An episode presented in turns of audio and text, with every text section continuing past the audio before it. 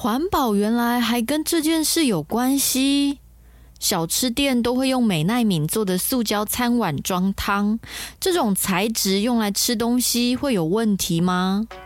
欢迎收听《环保的品味》第七季，让看守台湾陪你做更好的选择。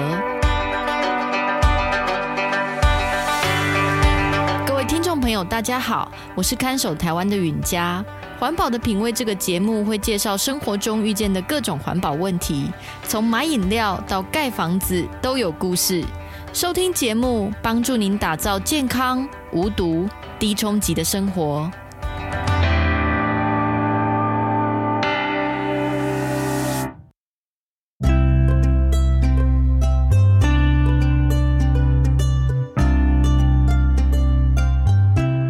老板。我们要一个干莲，嗯，那个，对对，一盘顿河卤味，还有两碗下水汤哦，谢谢。嗯，坐这里面。我姐姐有时候会约我下班以后到他们家附近的小吃店吃晚餐。那间小吃店的老板已经传到第三代了，我跟我姐都是这边的老客人，每次都要一人点一碗下水汤。今天姐夫也出来跟我们一起吃晚餐。还带着补习班刚下课的小豪，就是我刚上高中的侄儿啦。我姐夫好像一直很不喜欢吃这些外食，特别是这种路边的小吃摊。每次他跟着过来，就会抱怨这个不干净，那个没卫生。每次啊，都让我们姐妹觉得很扫兴。果然，姐夫看到老板端上来的下水汤，马上就对我姐碎碎念起来：“咦、你看呐。”就是不喜欢他们用这种塑胶餐具没？这个是美耐皿的啊，你知道是用什么做的吗？三聚氰胺啊！哎，三聚氰胺是什么？你们知不知道？毒奶粉有没有听过？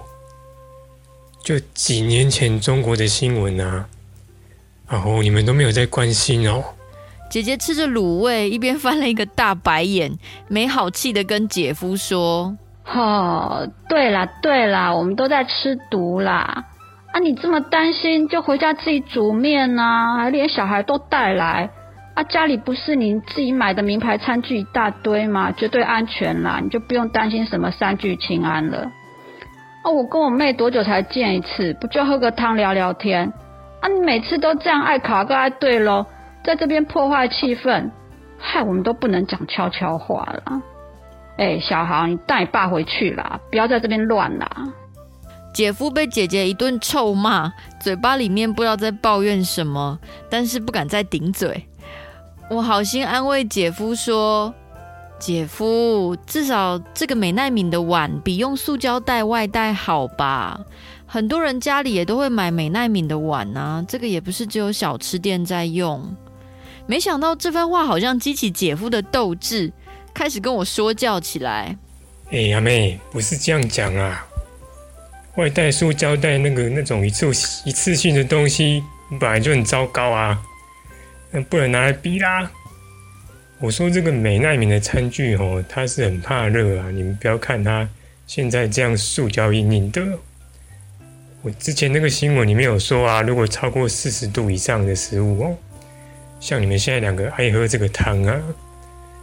呃，超过四十度，这个餐具就会溶出三聚氰胺呢。那你们知道三聚氰胺有什么问题吗？肾结石啦，有听过吗？之前中国大陆那个毒奶粉事件啊，哦，那些吃到毒奶粉的婴儿就是肾脏功能衰竭的啦。一番话讲的，我不知道要回答什么。就在我只能给姐夫一个尴尬又不失礼貌的微笑时，一直在旁边乖乖吃面的小豪突然讲话了。可是爸爸，我们老师说美耐皿的碗还是可以用，只是要选品质好坏。品质比较好的美耐皿耐热温度比较高，是品质比较差的才会在四十度就溶出三聚氰胺。哎，姐夫不以为然的说：“啊，你们老师是什么老师？这个每个碗看起来都嘛一样，一般人怎么有办法判断？”哪一个碗品质好，哪一个品质不好？小豪不服气的说：“我们老师是化学老师，至少比新闻记者好吧？老师有说，因为制造美奈米的时候用的材质不一样，如果材质比较好的话，密度就会比较高。你把美奈米放在水里面，如果会沉下去的，就是品质比较好的；不会沉的，就比较不好。哇，真的假的啊？听到这里，我跟姐姐的兴趣也来了。姐姐提议说：“咦，好哦，这个方法听起来很简单，好像一下子就可以看出来品质好不好。”哎，我们跟老板娘借后面那个水槽来实验吧。老板娘跟我们都那么熟了，应该不会介意啦。我们就顺便帮她洗一下碗好了。说做就做，我们跟老板娘借用厨房后面的洗碗水槽，放了一缸水，然后把小吃店的碗盘、汤匙各放了几个在水里。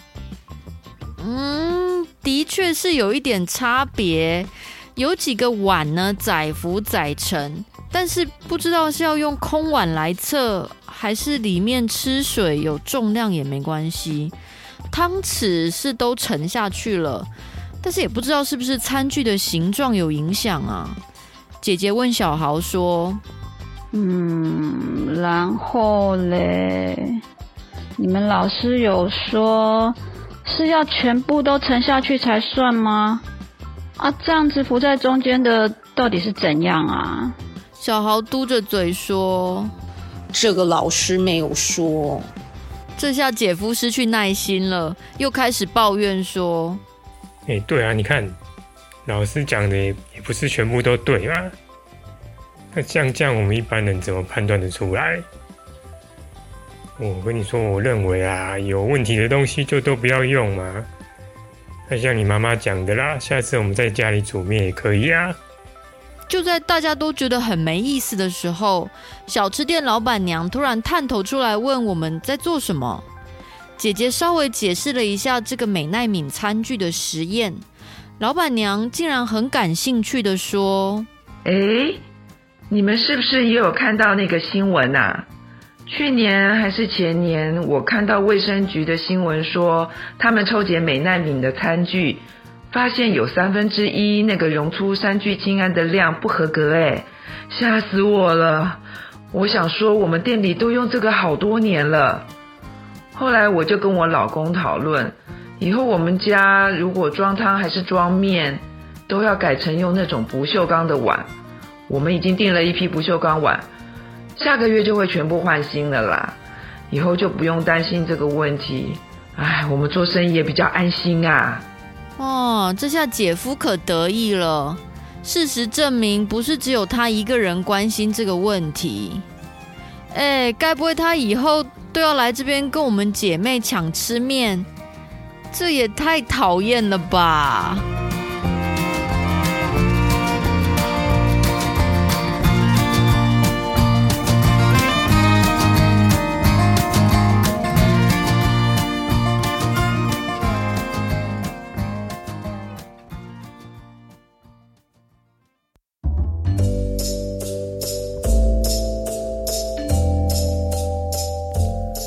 欢迎回到环保的品味第七季，我是看守台湾的允嘉。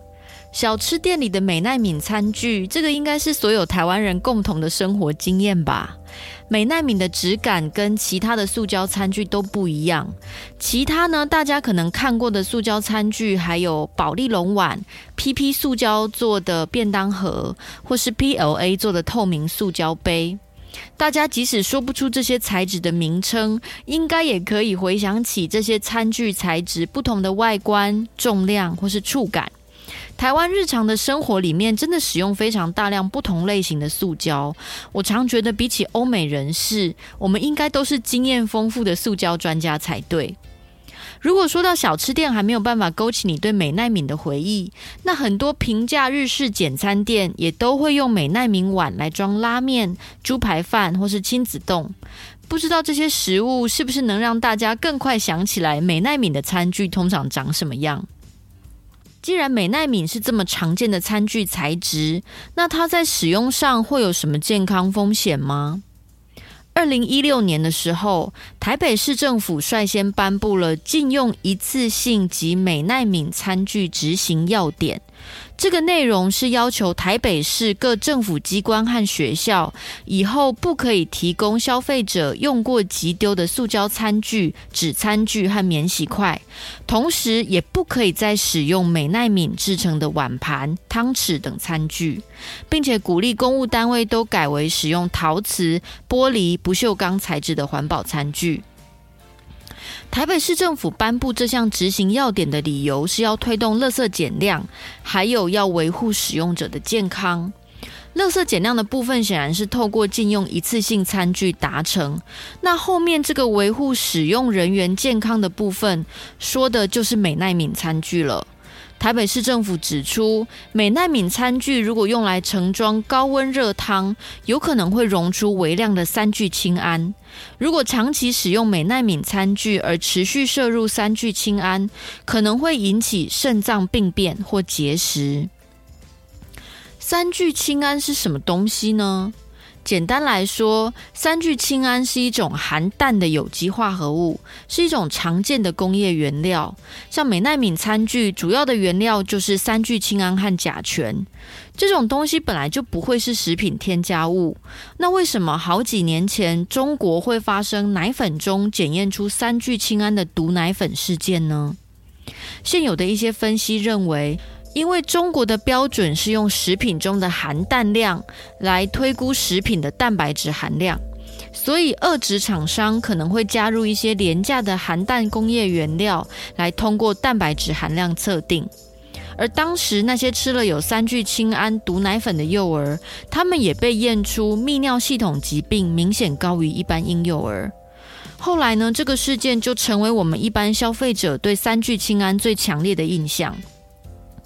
但这个化工原料虽然不能够当成食品添加物，如果做成生活用品，也会让我们吃到毒吗？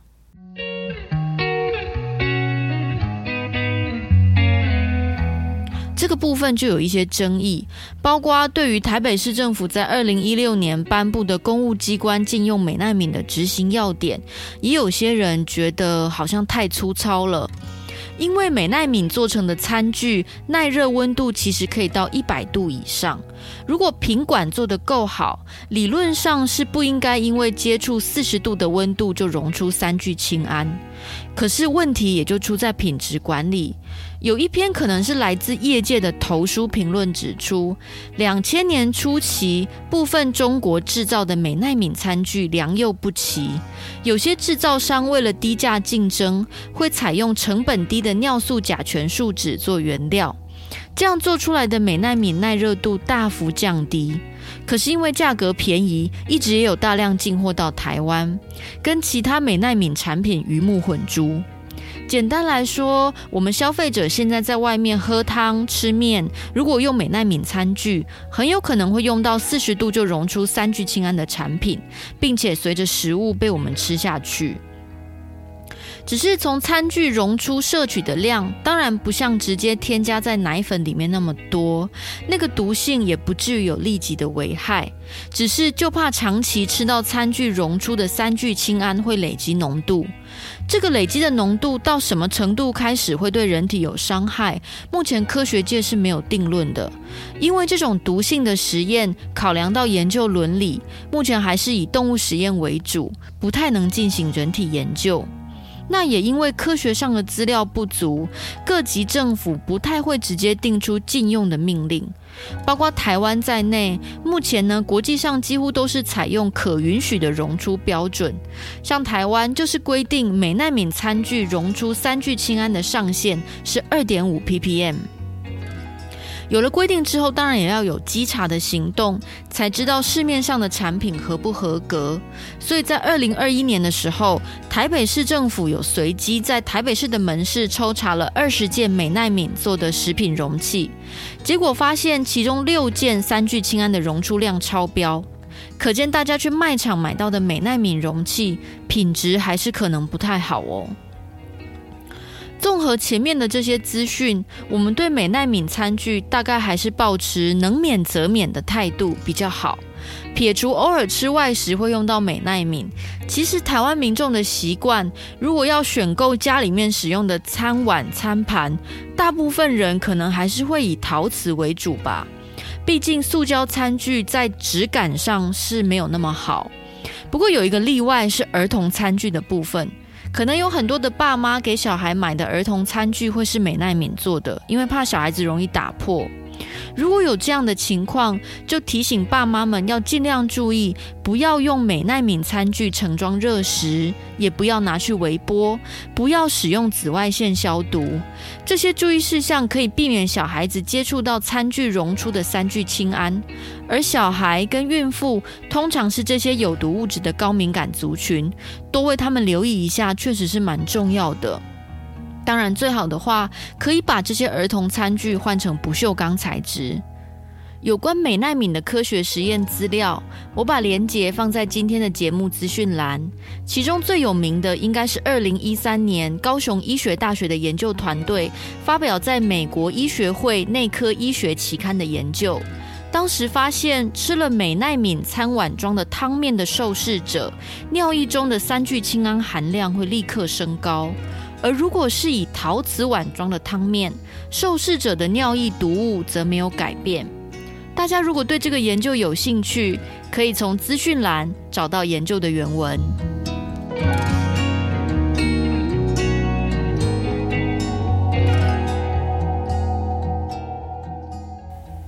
今天的节目就到这里。如果您对生活中的环保议题有兴趣，却不知道该如何行动，或是你想知道某个产品的环境成本和健康风险，都欢迎透过环保的品味 IG 或看守台湾的 email 跟我们联络。看守台湾协会是这二十年来最关心废弃物议题的公民团体，可以到看守台湾的网站了解最新的议题成果以及其他我们在做的事。这里是环保的品味，我们下次再见喽。